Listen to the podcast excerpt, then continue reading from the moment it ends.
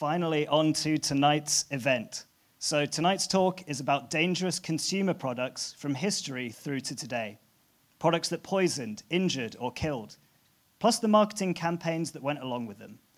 We'll take a look at products that turned out to be fine and things we know are bad for us but we consume anyway. Uh, to discuss, we're going to be joined by David Frank, who's a marketer, a teacher, and a former radio show host. Uh, he's originally from Australia, but we won't hold that against him. But he obtained his master's degree in marketing from Edinburgh Napier University in the UK, and he is currently based right here in Seattle. David's 100% free range, don't worry, he's organic, with no added hormones or unnecessary antibiotics. He is, however, known in the state of California to cause cancer, as is customary. He's joined on stage by Virginia Ing, a food microbiologist and the director of regulations and food processing at the Seafood Products Association. She holds a master's in biological sciences from California State Polytechnic University at Pomona. And Virginia's favorite vices include ice cream, the extra dose of radiation that comes from flying, and movie marathons. Tonight's talk is going to take roughly an hour, but as they say, the dose is in the poison. Side effects may include low blood pressure, high blood pressure, constipation, diarrhea, insomnia, narcolepsy, drowning, dehydration, seizures, and of course, sudden death. So buckle up. Please put your hands together for David Frank and Virginia Ing.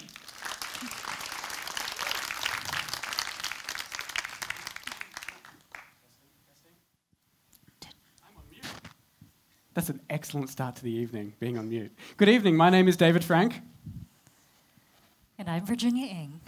And tonight we're going to talk about dangerous products. We're going to start with some dangerous products, then we're going to move on to ones that turned out to be safe, followed by ones that are on the market and are dangerous now and you should probably avoid, followed by some things that we know are dangerous but we consume anyway. Finally, we're going to give you some tips on how to research, followed by a Q&A. Let's start with DDT. Hands up those who are at least familiar with DDT. How many of you, you can put your hands down, were around when it was distributed and might have a memory of seeing a DDT product in your house or it being distributed in your neighborhood? Okay, some of you. So during the Q&A, it doesn't just have to be Q&A. If you've got a story to tell about that, we'd love to hear your stories. DDT or dichloro dichlorodiphenyl Dichlorodiphenyl trichloroethane?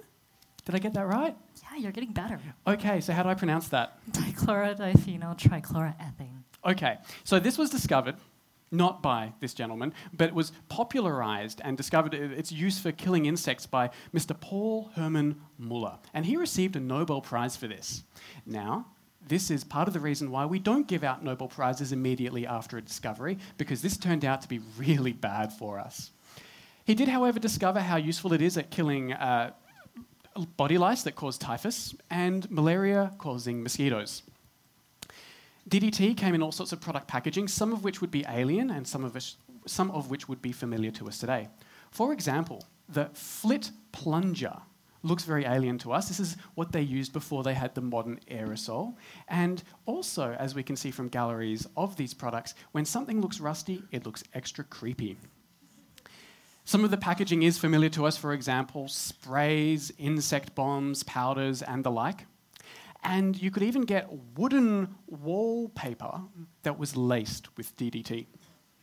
DDT was also distributed uh, on the farms, sometimes by plane. So whether or not you wanted it, it could be in your food. It was marketed to children. Of course, nothing says I love you more than wallpaper laced with DDT poison in your child's nursery. There are lots of reasons that they promoted it as being safe for children and child friendly. They frequently used anthropomorphic smiling creatures in the marketing. My favourite, however, is from a fly looking very sad in a jail cell with the caption, Sentenced to Die. From the company Bugaboo, no less. But we know these days that DDT is bad for us. Virginia. So DDT is dangerous because it is so stable in the environment and it's able to move up the food chain using bioaccumulation. That's why birds were so largely affected because the birds would eat the dragonflies and the dragonflies would eat the mosquitoes that got sprayed with DDT. So in 1972, it's, it was banned in the US, but to this day it's still used in other countries. A recent study showed that there was a association not causation, between DDT and autism. One hypothesis says that maybe this is because DDT causes premature birth and low, um, low weight at birth, which are two risk factors for autism. Thallium is an element on the periodic table, and it was used as a depilatory, that is, a hair removal cream. In the 1930s, it was introduced to the market, by 1931, the American Medical Association started receiving poisoning reports, and it was banned in some states. By 1932, the company entered bankruptcy. Now, where once there was a product on the market, it came out as a poison thereafter. It was a very effective rodenticide, as depicted here by this very racist advertisement.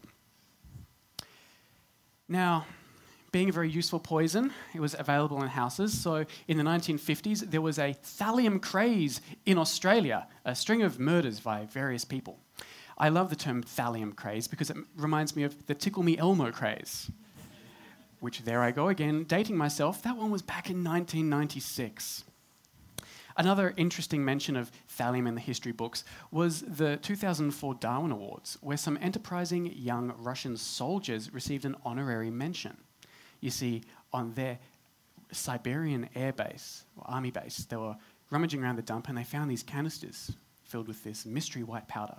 And what do young men do when they find a mystery young pa- uh, white powder? Well, they rubbed it on their feet like talcum powder.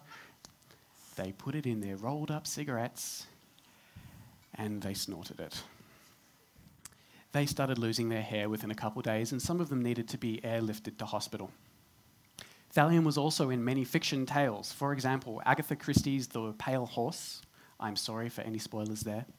An episode of House, an episode of NCIS, and the 2015 Bond film Spectre.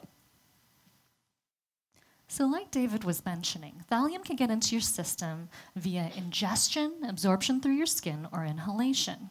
And it it behaves very similarly, chemical wise, to potassium and sodium ions that are naturally found in your nervous system. So, because of these similarities in behavior, when thallium gets into your body, it hijacks these mechanisms. So, you end up with neurological symptoms.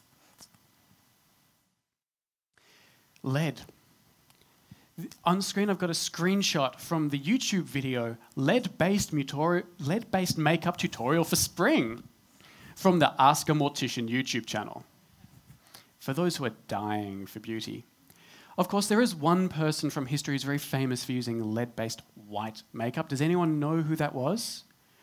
I'll give you a clue. Elizabeth, which Elizabeth? Elizabeth the First. Well done. How old are you, by the way? Eight. She's eight years old, and she's the only person who put up her hand in the audience of 80. I didn't even have to put the clue on screen of the movie. That's uh, Margot Robbie from the movie Mary Queen of Scots. So, anyway, uh, Elizabeth I used to pile it on.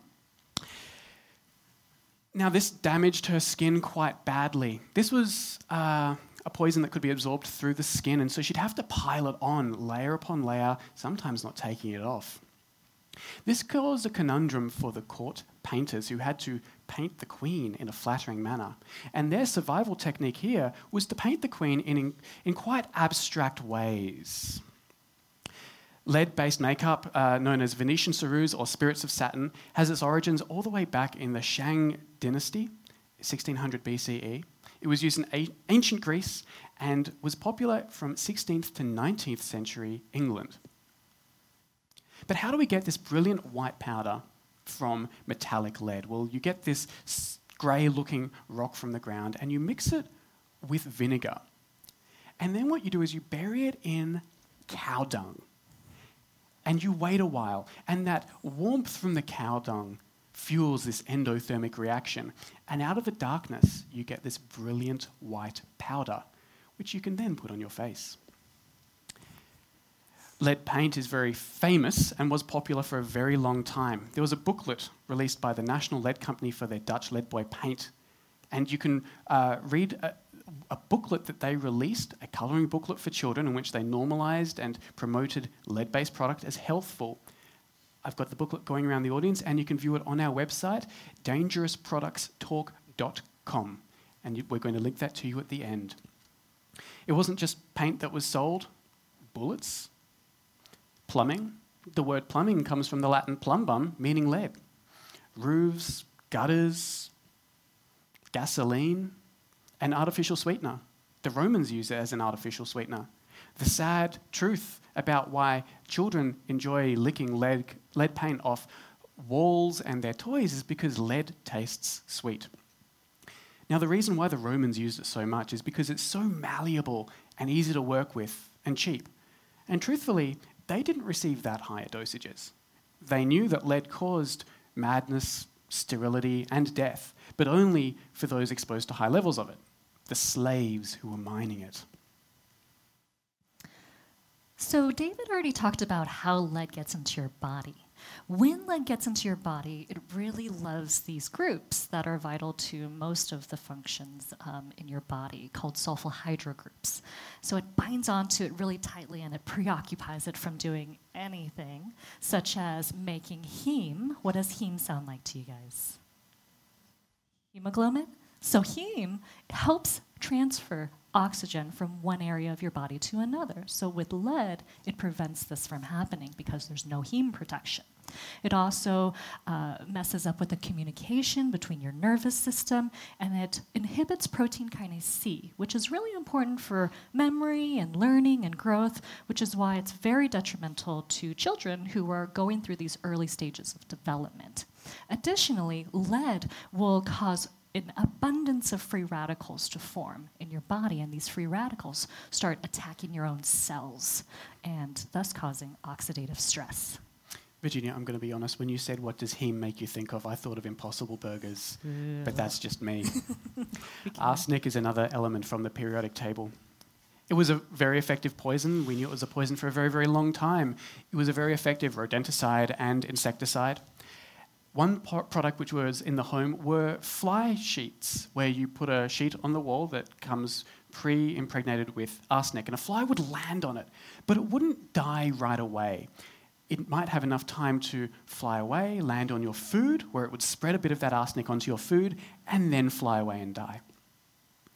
We've also got a book at the front called Bitten by Witch Fever, which contains many samples of Victorian era wallpapers using brilliant arsenic green and other coloured dyes.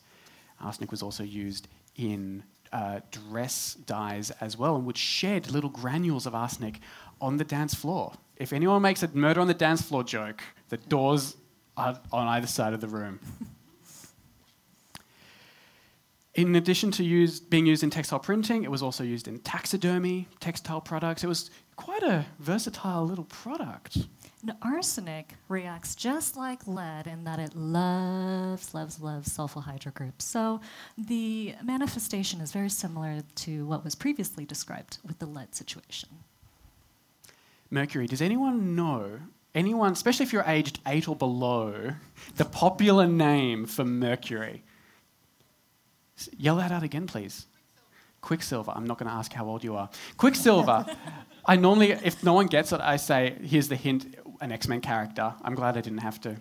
Uh, yeah, lead, very toxic, uh, as is mercury. Now, one popular mercury product was mercurochrome, an antiseptic. So if you see this product in your parents' or grandparents' medicine cabinet and the label says it's from 1998 or before, you might want to dispose of that. Rabbit fur. Oh, there's a question in the audience.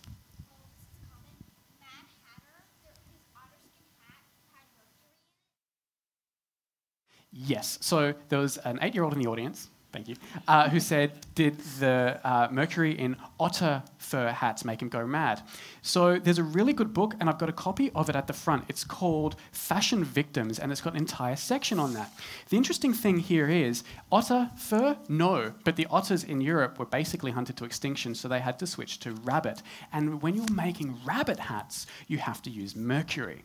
So it was the rabbit fur hats that contained mercury. And it wasn't just the hatters who would go mad from it, because the people buying it w- would still be exposed to the mercury in it. And uh, Virginia will talk a little bit about the m- delivery method in a moment. But to this day, there are rabbit fur felt top hats in museums around the world that need to be stored in mylar plastic bags because the mercury vapor is still coming off them and they need to protect the museum workers. Another product were daguerreotype early photographic plates, and vermilion makeup contained mercury that was banned in the US in 1920. So toxins cannot get enough of your sulfhydryl groups because mercury loves them too.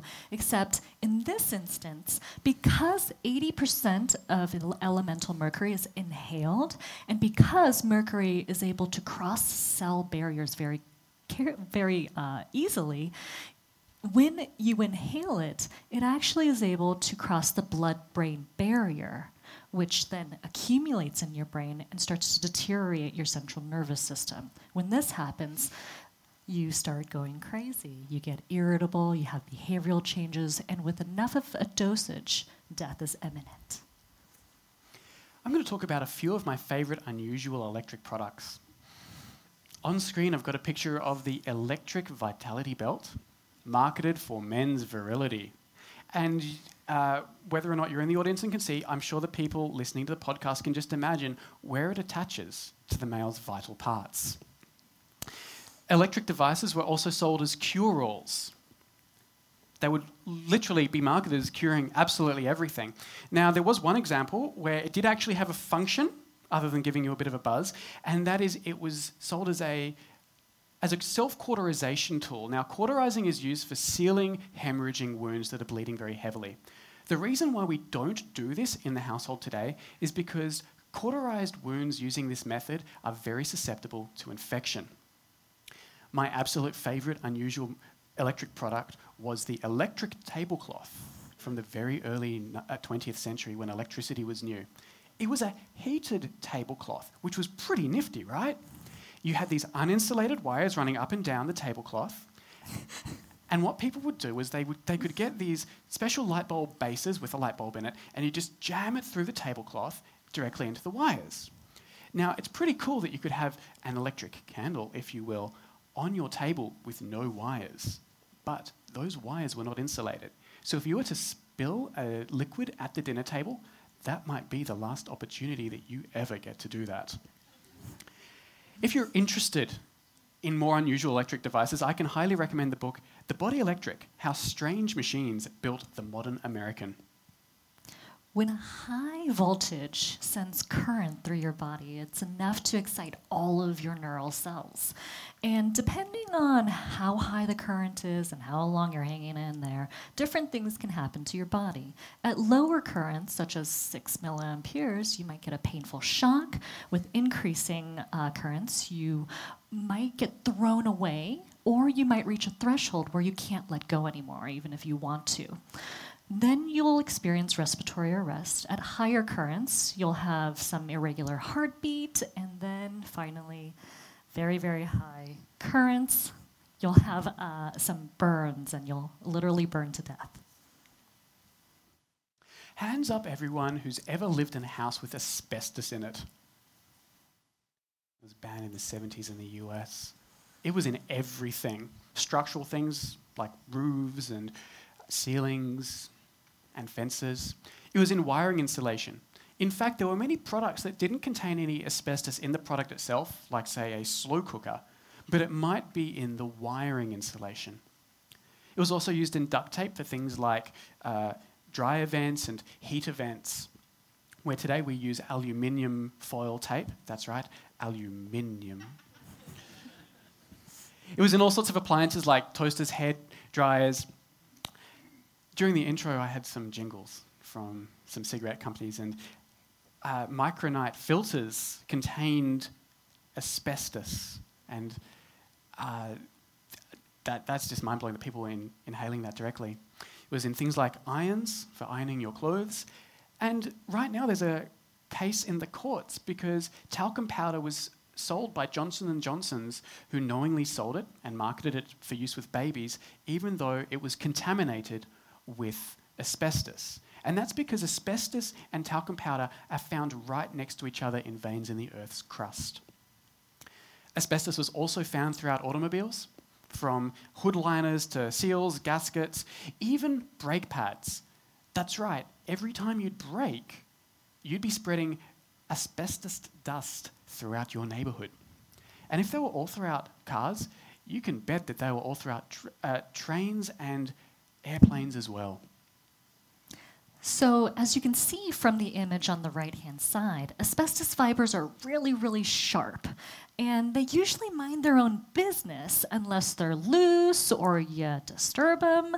And when you inhale asbestos fibers, your body understands that it's an intruder. So, it Im- deploys your immune systems, and your immune systems. Uh, throw out a bunch of free radicals to try to break these down. But you can't break down these asbestos fibers. So there's just a buildup of free radicals in your body, which starts to create scarring and eventually mesothelioma, which is cancer.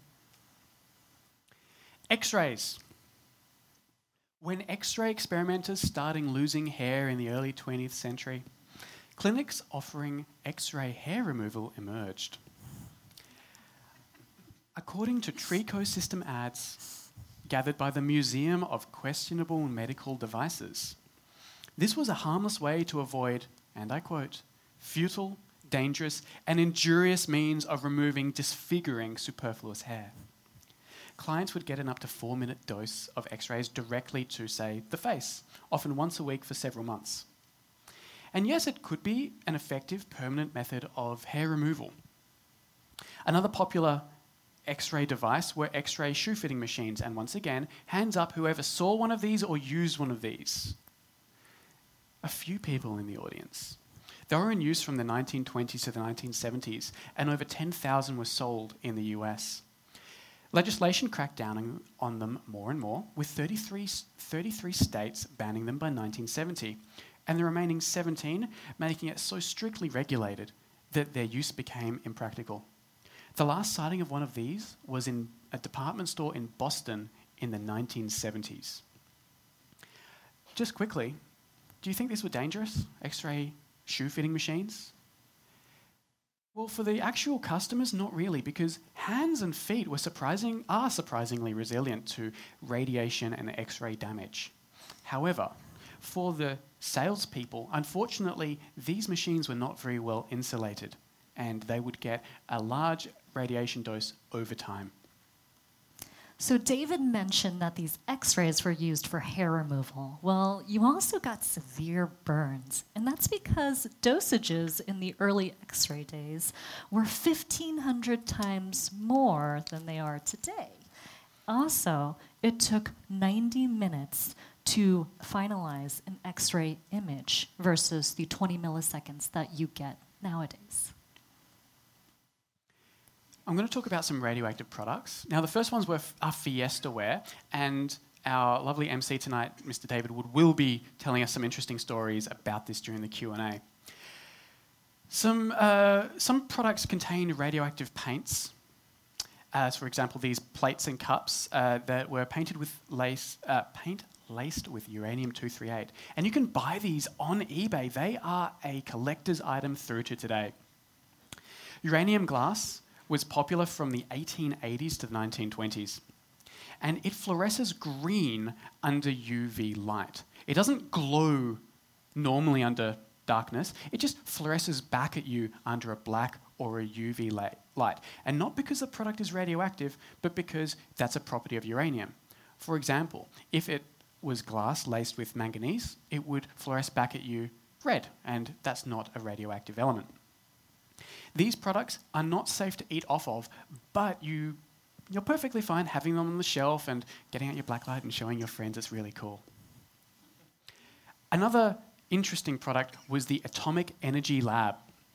This was discontinued, not because of the danger, but because uranium powder and a Geiger counter was not an exciting toy for kids compared to, say, the reactive chemistry sets, which went bang, fizzled, and changed colour. While not radioactive, those chemistry sets did have thin plastic tubes, caustic, flammable, and explosive chemicals which burned, blinded, and killed kids.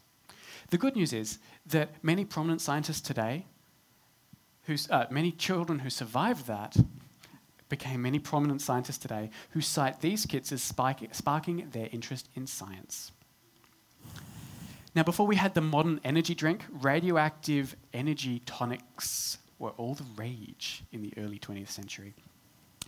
There was one very sad tale about Ebenezer Eben Byers, an American socialite, industrialist, and athlete who loved these things. He would down five of them per day.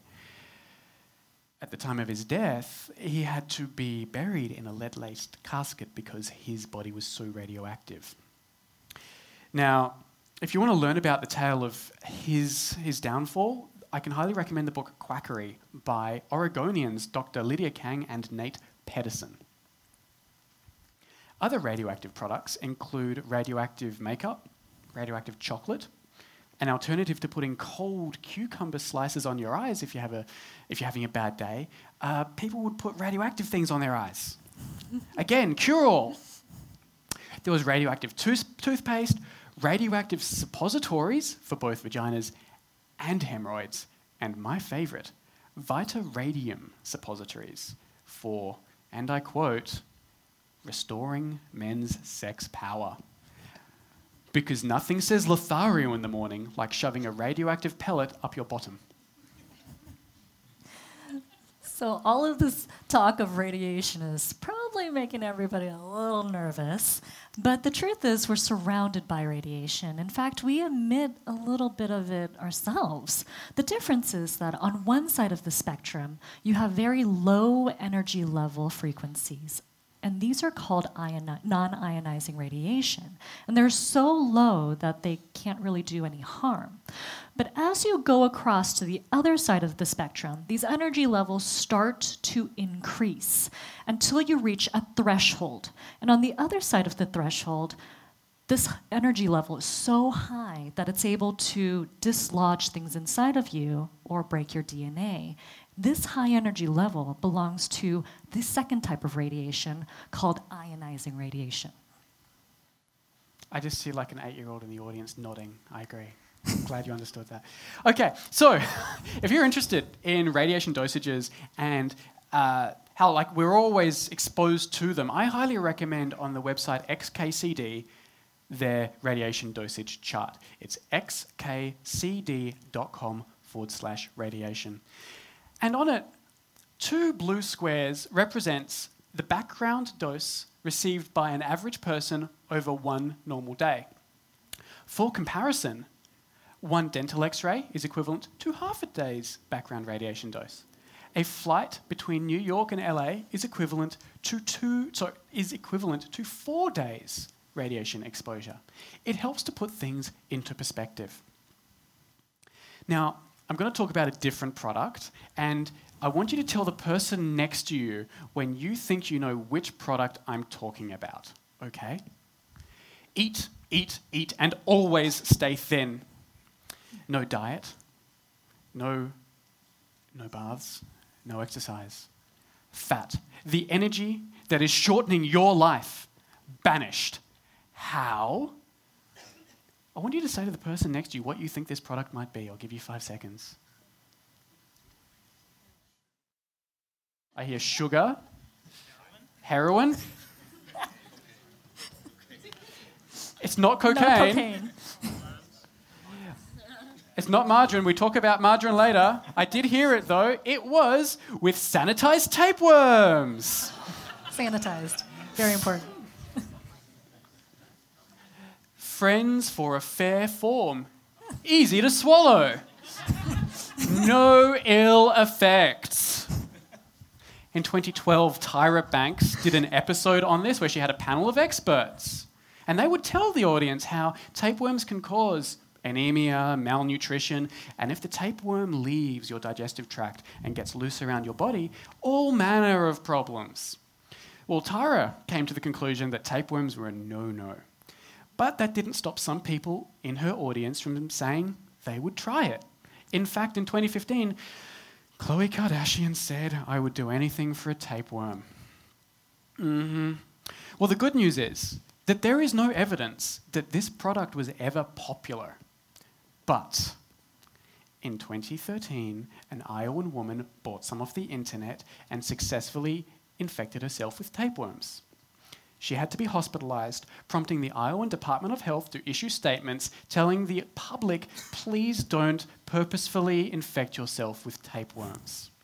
Now, no matter how much research I did and how many media articles I, I researched, I could not find a single photo of this particular woman, so I've just inserted a picture of Virginia. But it's okay, she can get her revenge on me later. Has anyone ever heard of Olestra or Olean? Okay, I hear a lot of yes in the audience. Did you know that it made number 38 on Time magazine's 50 worst inventions of all time? It was a fat replacement that had the same taste and mouthfeel as fat that is banned in the EU and Canada. But after a 30-year battle with the FDA, Procter & Gamble managed to convince the FDA to approve it. Now, it does impede vitamin absorption, but the final nail in the coffin for this product was that it got out that this product causes anal leakage. That's right. After an explosive market debut, where customers were just gushing about the ability to have as much fat as they wanted, this gut wrenching story ends positively. It did escape the bowels of product development hell and came out the other end repurposed as a machine lubricant and deck stain additive.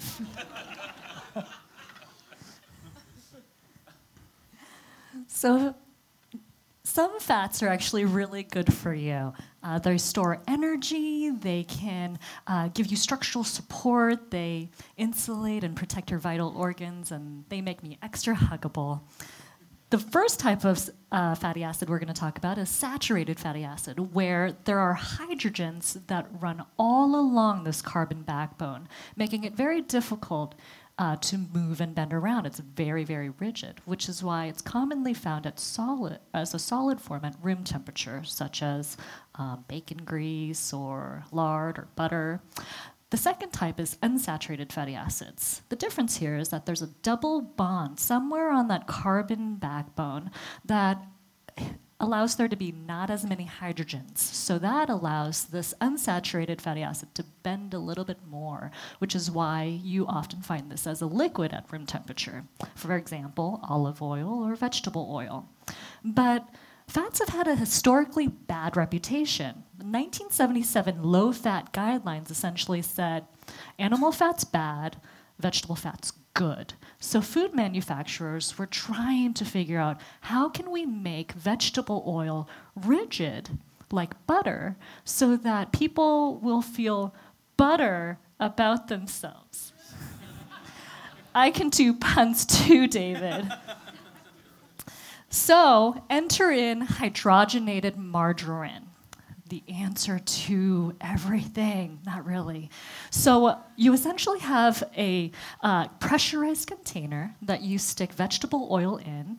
You also throw in some hydrogen in the form of bubbles, and then you also introduced a metal catalyst, which hurries the process along. The goal of hydrogenation was to force hydrogen into that vegetable oil backbone in order to make it rigid. The problem is that with uh, un, unbound or incomplete hydrogenation, trans fats are produced. And trans fats can increase the cholesterol in your arteries, causing potential for heart disease. So, because of this, um, since 2018, this is rather recent, artificial trans fats have been banned in the US. Next, we're going to talk about some products that turned out to be fine.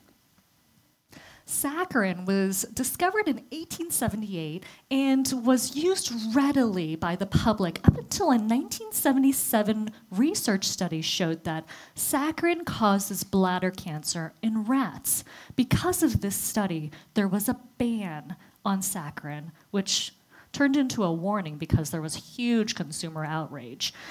And it wasn't until there was even more research into and through into the 1990s that showed this phenomenon of bladder cancer only actually happened in male rats because male rats have a unique biology. Their bladders have a high pH, a high protein, and high sodium ion levels. And this makes for a perfect storm when mixed with saccharin causing crystals to form in the bladder, which irritates the lining of the bladder, causing cancer. So, in 2000, because of all this research, it finally got delisted from the carcinogens list. Now, uh, firstly, I mean, you mentioned there were people who, who were using it, and there were diabetics as well who were like, don't ban our saccharin, it's the only it's the only sugar alternative we've got. Otherwise, how can we eat anything? To which I say, had they tried lead artificial sweetener? Virginia mentioned, well, hashtag just in rats. In fact, there's a Twitter account, just says in mice. And what this Twitter account does is it'll quote a media article about some scientific study. And if that study is just in rats, it'll just say the words in rats, or in this case, in mice. For example, here we see an article Keto diet not effective causes blood sugar problems in women. In rats. Here's another one about exercise and obesity in mice. And if you see a media article and you go back to the original scientific research and you see that they're just using uh, mice or rats and that the media isn't explicitly stating that, or certainly not in the headline, you can tweet that article with the words, say, in mice, and then tag at just says in mice, and the just says in mice Twitter account will retweet what you said. It's dependent on all of us to help and become citizen journalists and citizen scientists. And there are quite a few similar ones. For example, there is just says in rats, just says risks, because absolute versus relative risks are, are important only in men because gender bias in research is a problem. And say sample size because sometimes scientific research has small sample sizes. So, another product that was thought to be dangerous was actually tomatoes. And as depicted in this 1988 movie, Return of the Killer Tomatoes, starring George Clooney. Ooh, handsome. So, tomatoes have a low pH, ranging between 3.8 to 4.8, and this is all dependent on strain as well as harvest time. Now, tomatoes were served on pewter plates that had lead in them. The acidity from the tomatoes would actually help leach out that lead, and so you weren't really getting poisoned by the fruit, you were actually getting poisoned by the lead. Also, Deadly Nightshades fa- family, as were potatoes. Both of them came from the New World. They were new, sorry, yes, they were new to Europe. Potatoes were banned in France. They were thought to cause leprosy. They were only used for hog feed. And they were avoided even by starving peasants in pre revolutionary France. We can thank Antoine Augustin Parmentier for helping to popularize the uh, potato to the French, and then it expanded from there.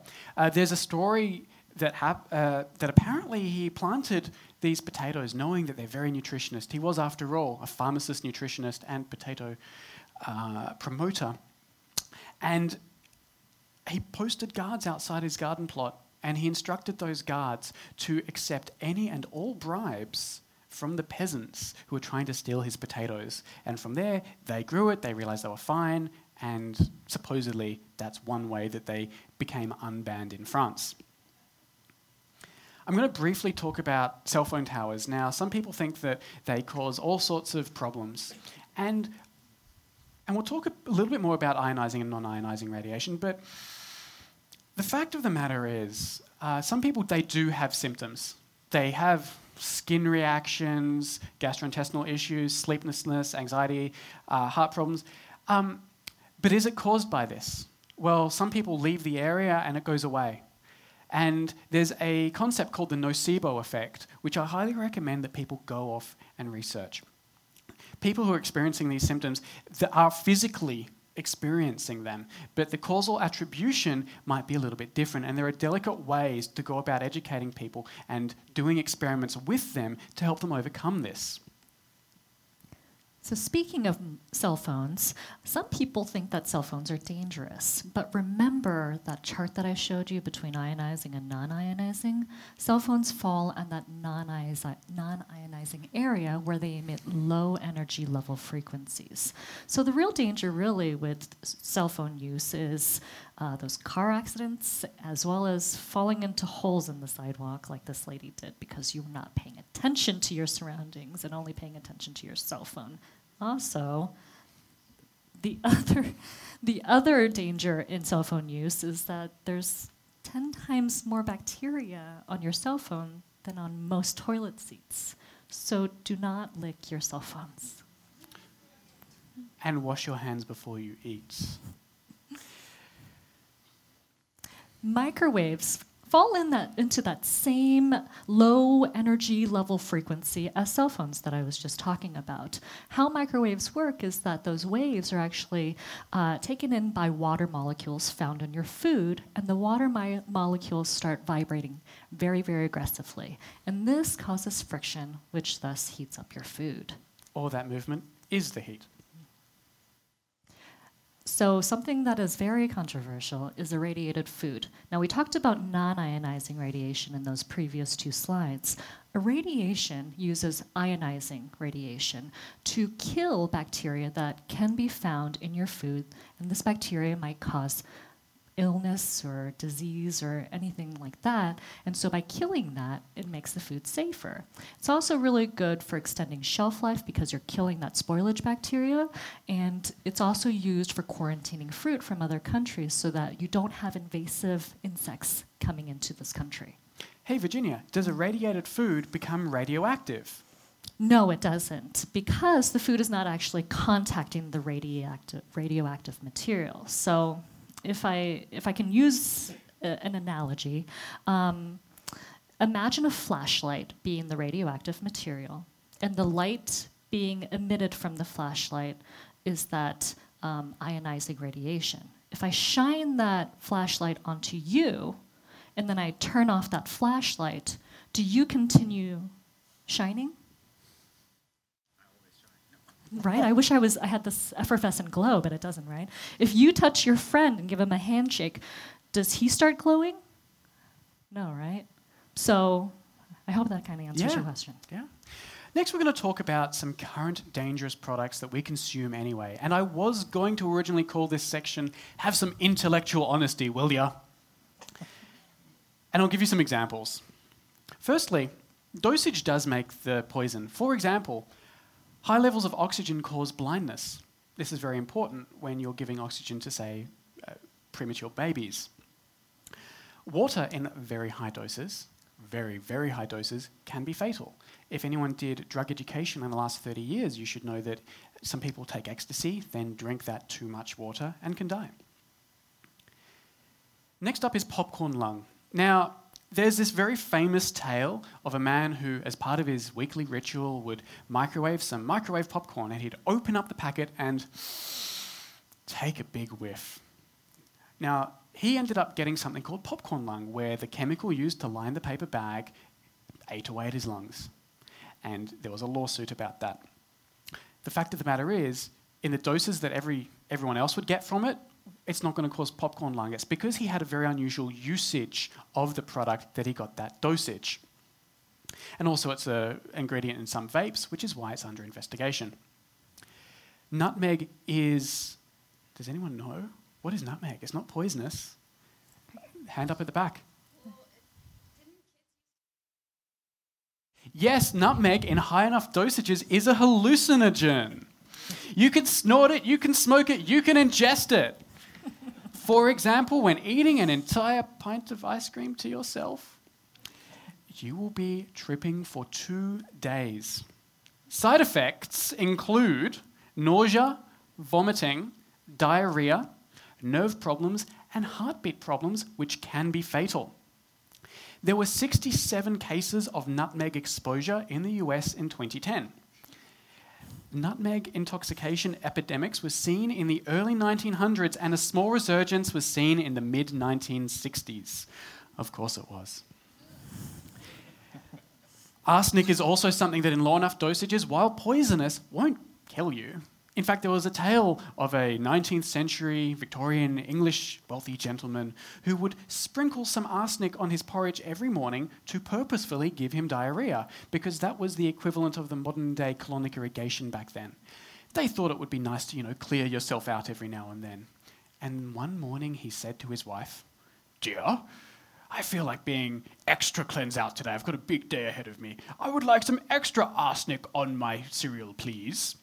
This is how posh British people sound. Isn't that right?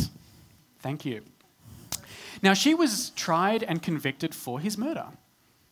Mercury in low doses was used as a treatment for syphilis. The photo on screen is a photo of some rhubarb from my garden. I own the copyright to this image. Uh, you can follow me on Instagram at Seattle Food Gardener half my friends in the audience, especially those in the front row, are going, Oh my God, I can't believe he did that. The other half of my friends in the audience are going, Yeah, he did that. We knew he would.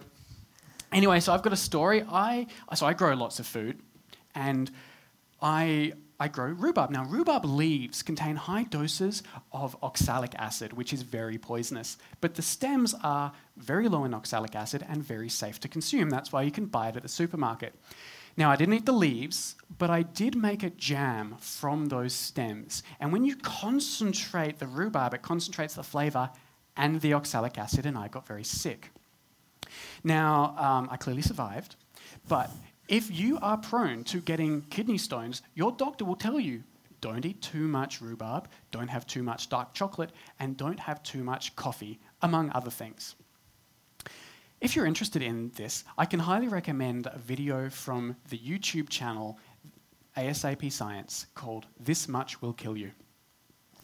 A tool that can define dangerous is the International Agency for Research on Cancer, or IARC. And this is actually under the uh, World Health Organization, aka WHO.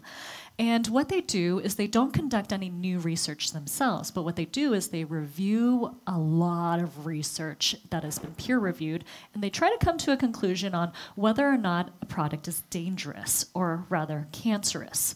And they have five main categories. Category one it means that they've researched everything, and without a doubt, it is definitely cancerous. This will definitely give you cancer.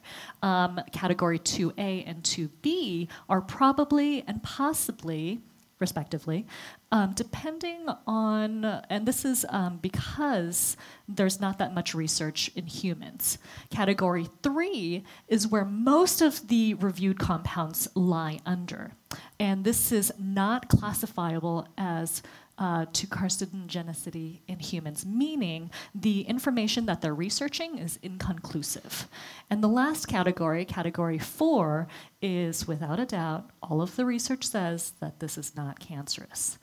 The problem with this analysis is that it only looks at the strength of the evidence and not how carcinogenic it is. So just because two items are in the same category doesn't mean they have the same risk. Another label that you might be aware of, because we're on the West Coast, is California's Prop 65. This thing might give you health problems label. This was enacted originally in 1986 to help California residents have safe drinking water. But nowadays, anybody can just throw in a lawsuit and force a company to put this label on uh, because there's very, very, very, very, very, very very, very, very minute amounts of something that is harmful, a chemical that is harmful. An example of this is back in 2010, an association tried to have coffee have this label. because during the roasting process of coffee beans, a small amount of acrylamide is produced. And I'll talk a little bit more about acrylamide later. But acrylamide is a carcinogen. So they're still in this whole legal battle to try to figure this out. Uh, Virginia, do I cause cancer? Should I get a Proposition 65 label? No, David. Unfortunately, you're just an irritant. the interesting thing is, I can talk as a marketer and expert on consumer behavior about what people end up doing with these labels. And because they're just everywhere, especially like if you go down to California, you see them really everywhere on buildings, on almost every food, uh, people just start ignoring them, thus defeating the purpose. Next up, raw milk. So, raw milk is, da- is a dangerous product um, because in a dairy cow, you've got a lot of bacteria coming from the feces and the urine that might just trickle down onto the udder right before milking. Um, you can also find this bacteria if there's an infection in the mammary glands. And also, if the cow is sick, it might inherently shed bacteria itself. And so, because raw milk does not go through a pasteurization, which is heating, it, it doesn't go through this pasteurization process, which kills bacteria that might cause you harm. So, young children, the elderly, pregnant, and immunocompromised are especially susceptible because their immune systems are not strong enough to fight off these dangerous bacteria. Another trendy thing that is out there nowadays is activated charcoal, and I'm only going to talk about the ingested part. Um, so, activated charcoal has a lot of holes on the inside, and this helps to increase its surface area. The reason why you want to increase the surface area is because historically, activated charcoal was used in a medical setting to help bind to poisonings and be treated, be, be used as an antidote for poisonings. It's dangerous nowadays because it will bind to anything in your stomach and intestines at the same time it is. So, um, say goodbye to your antioxidants. Say goodbye to your vitamins. If you take activated charcoal with your medication, that might bind to your birth control pills or your antidepressants. So, it also slows down your bowels, which causes a little bit more stress on your body.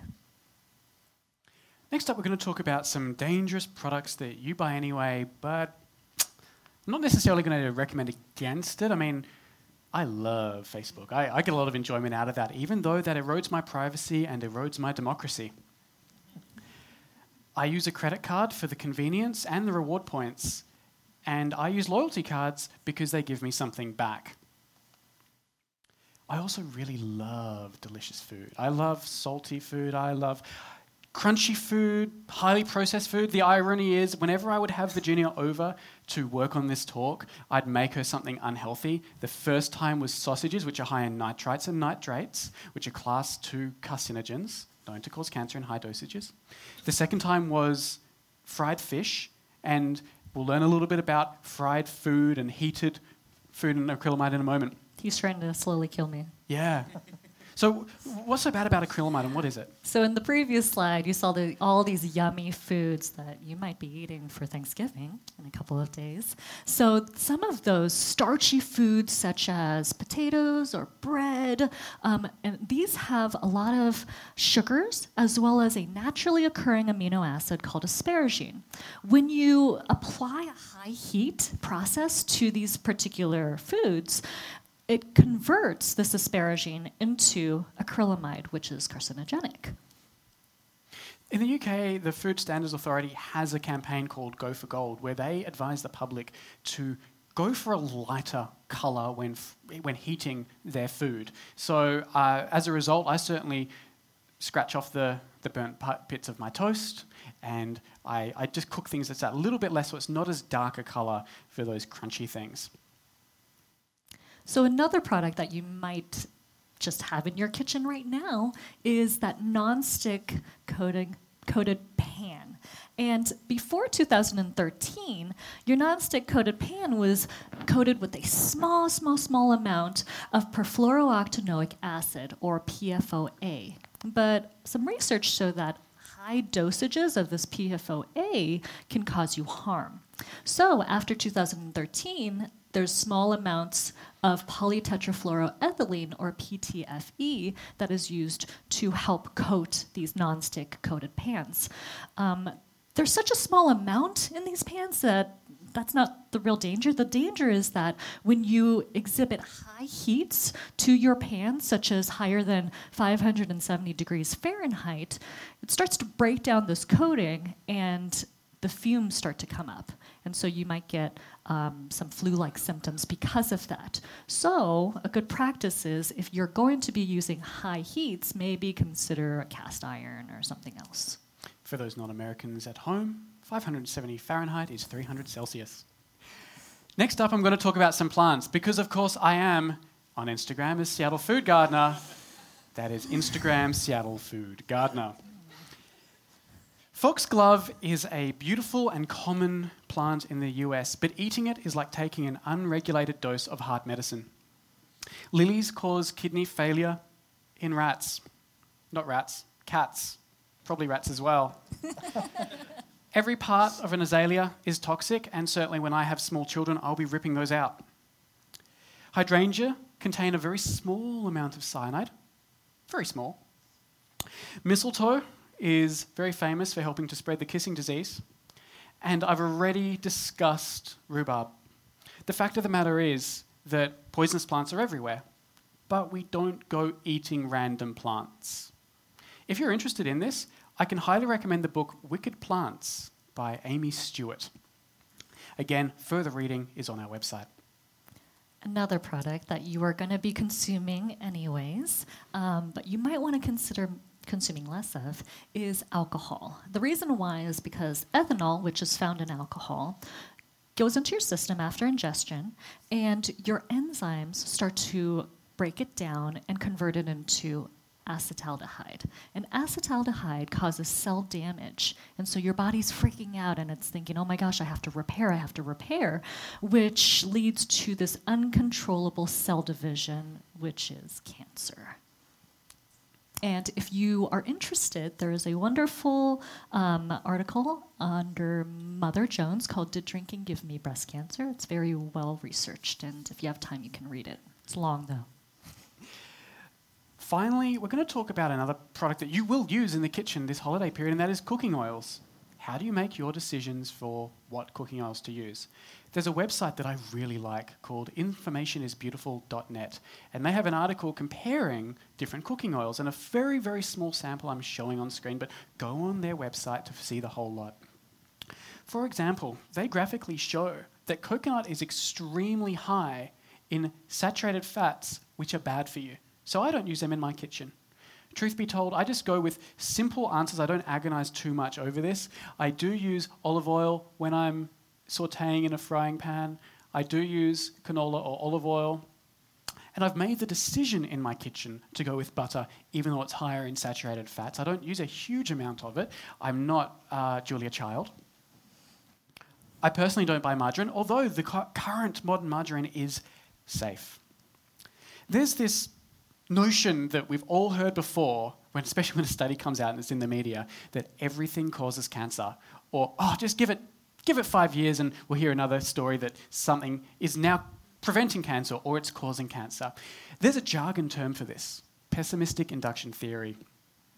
And there's a really good study where they they just compare how many studies say something protects against cancer and how much causes it. For example, for, for wine, six studies say that it protects cancer and three says that it causes cancer. This is called a meta study. Let's talk a little bit about how people trust. Well, again, my side of the stage, I as a marketer can talk with authority about how people tend to behave, how we tend to trust. We tend to trust the people closest to us, those around us the most, our friends, our family, followed by celebrities perhaps. Finally, independent reviewers, they might uh, influence us. And, and at very low on that hierarchy, we trust advertisements we know are trying to sell to us.